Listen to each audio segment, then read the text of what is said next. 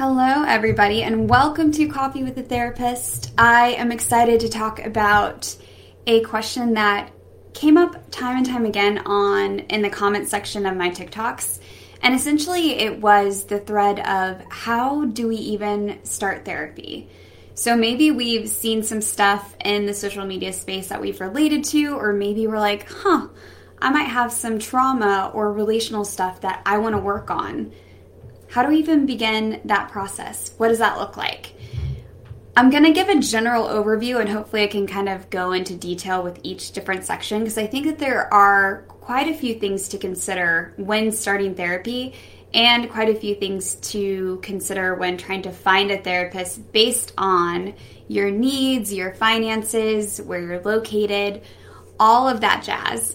I know generally speaking, I under, have a better understanding for how to find a therapist in the US, but I'm guessing that some of these can be applied across the seas as well and in other countries as well. So bear with me if you are in a different country and maybe try to take the pieces that are helpful.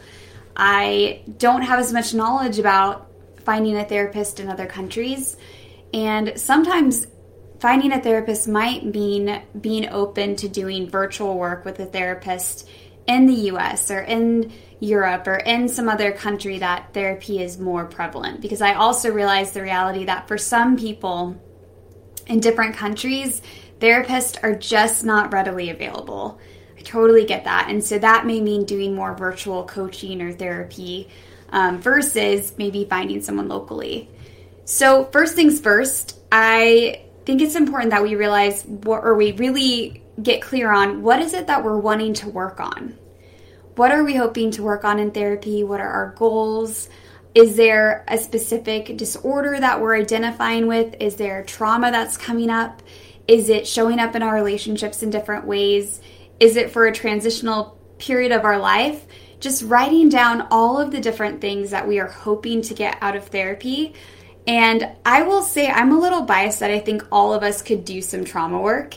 And so we might want to write that down regardless because usually working on the higher level stuff like treating an addiction or an eating disorder or relationship problems is usually just the tip of the iceberg and underneath that is trauma and all of the deeper rooted things. So I would recommend finding somebody who is well versed in both your concern and specializes in your concern, but also can do the deeper work as well, just for longer term results. That's my own personal bias. Of course, you're the expert on you, and you are absolutely welcome to do whatever feels right for you. So, first, we want to get clear on what we want to work on. The second thing is, you know, logistically, I understand that finances are really important for people to configure um, especially if you have a limited budget or if you don't have insurance. This can get really tricky. For those of us who do have insurance, typically we can look up therapists and there we can either find out what insurances they take on their website or psychologytoday.com and goodtherapy.com are some really good resources that typically narrow down therapists based on their insurances. And you can even search them based on their insurances. Now, I wouldn't let finances 100% lead this journey, but I also realize, like, for some people, that is super important. I personally don't have good insurance, so for me and my therapy process when I'm looking for a therapist, um, and yes, I do see a therapist now, I budgeted what I could do per month and kind of let that be known to that therapist and said, hey, like, this is what I'm working with, um, or this is what I'm working with over the next couple of months where can we meet in the middle or we might have to do every other week if my budget is more limited. And for those with a very limited budget so even for me when i was in college i would look at working with some of the on-campus um, psychologists and therapists. And you don't have to be a college student to do that. Like you can actually come from other parts of the community and come into different therapy offices. So here in wichita we have several universities like friends newman and Wichita State that have people who are in training to be therapists that are offering free to very low cost services. So sometimes they're free and sometimes they're in that 5 to $15 range per session which just makes it incredibly affordable per, for people if they don't have insurance. So that is something to look into. Sometimes there's also agencies and communities that offer free or reduced cost services. Now I'm going to tell you my bias. I know it sounds weird, but typically I think working with a college or with students in training, you might get better therapy because even though they're baby therapists, and I say that in the most loving way because I was definitely a baby therapist at one point. Um, and I still think I was a good baby therapist, not to like toot my own horn, but I, I think there was a lot of quality, and I really think the work I did with people was still really good. And I had amazing supervisors that were there to lead the process with me. So it wasn't like I was just working on somebody's case, it was like they had my supervisors there as well, helping to work on their case and providing support in between those sessions. So it's almost like they had two or three different eyes on what was going on and that was a good thing i think those i think my clients got really good care because of my supervision Whereas with agencies, sometimes we we make the joke that that's kind of where good therapists can go to die, and I don't mean that like in a bad way. It's just unfortunately the way the system is set up. These therapists are often given caseloads of so many clients, too many clients, and any human, any therapist wouldn't be able to keep up with all of the different names and the diagnoses and the issues and the problems.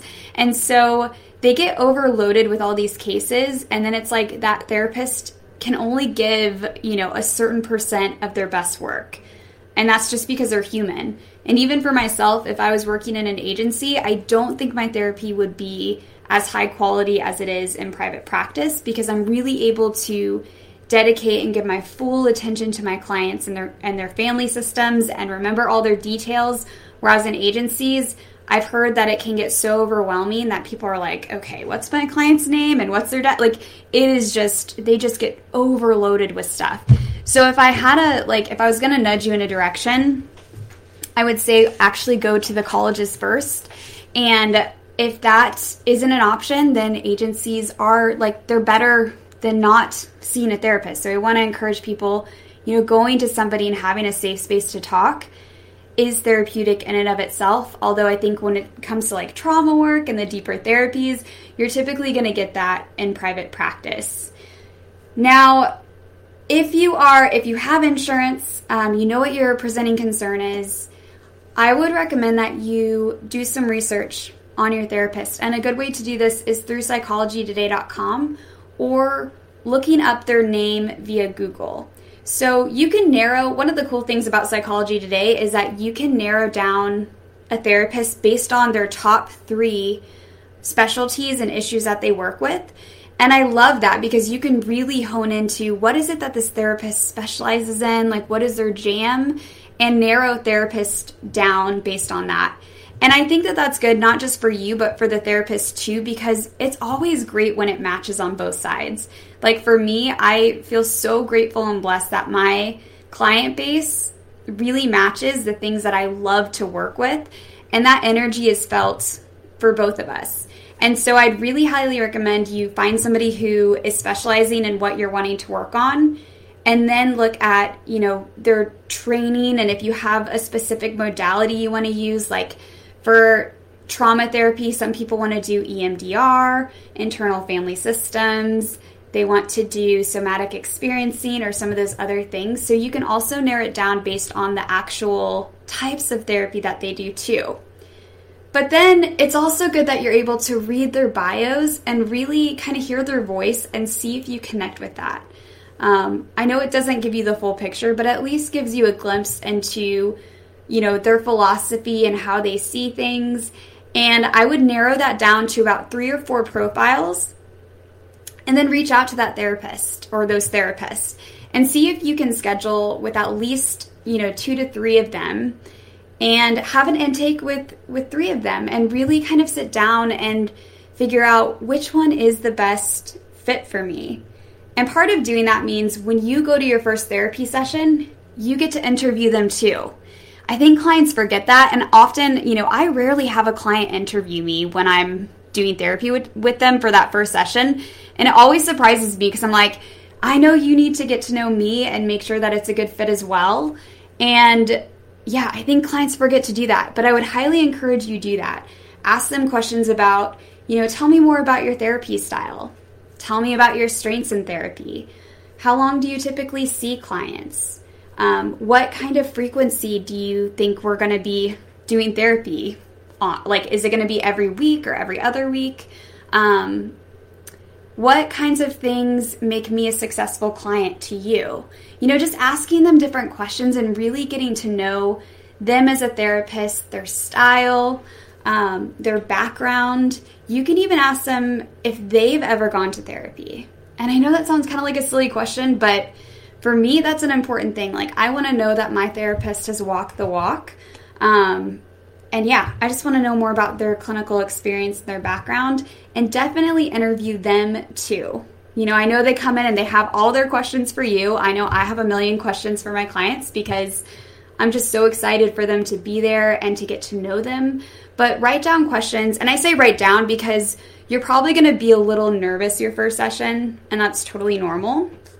Most therapists are a little nervous too. Just a little insider tip. Just because it's like a new human and you're like interacting for the first time, a little bit of nerves, totally normal. Um, and yeah, so because you're nervous, it'd be good for you to have things written down so you don't forget the questions that you want to ask them. And you don't forget what you want to tell them as far as, hey, these are the issues I want to work on, and this is what is important to me, and this is what I'm hoping to get out of therapy. So, we talked about finances, we talked about looking them up online, we talked about getting to know and like feel out if a therapist is a good fit for you and asking them questions. I'm trying to think if I if there's any other pieces that I'm missing out at least for this first initial intake. I guess to wrap that up, I just encourage you to to go check out at least two or three therapists and see who you connect with the most and and narrow that down after the fact. It doesn't like for me it doesn't hurt my feelings if someone's like, "Hey, I've got to check out some other therapists as well." I'm like, "Great. That's good because I know that if you choose to work with me, you are doing it with intention and you've tried other things and it's really because you feel like this is the best fit and not because you're just nervous and you're like, sure, sign me up. Um, because I really do want to make sure it's the best fit for you. I'm incredibly passionate about that. It took me about three or four therapists before I found the first therapist that really changed my life. And so I would encourage you to do the same, to just shop around and see who you connect with because sometimes you're going to connect with one and not another and it's going to be something over something silly. But that does make a difference and it is important that you feel like you can open up and be safe with and trust the person that's sitting across from you. All right, y'all. I hope that was helpful. If you have any other questions about starting therapy, I'd be happy to answer them. Just make sure you leave it in the comments below or you can send me a personal message. I hope y'all have a great day, and I will check in with you later.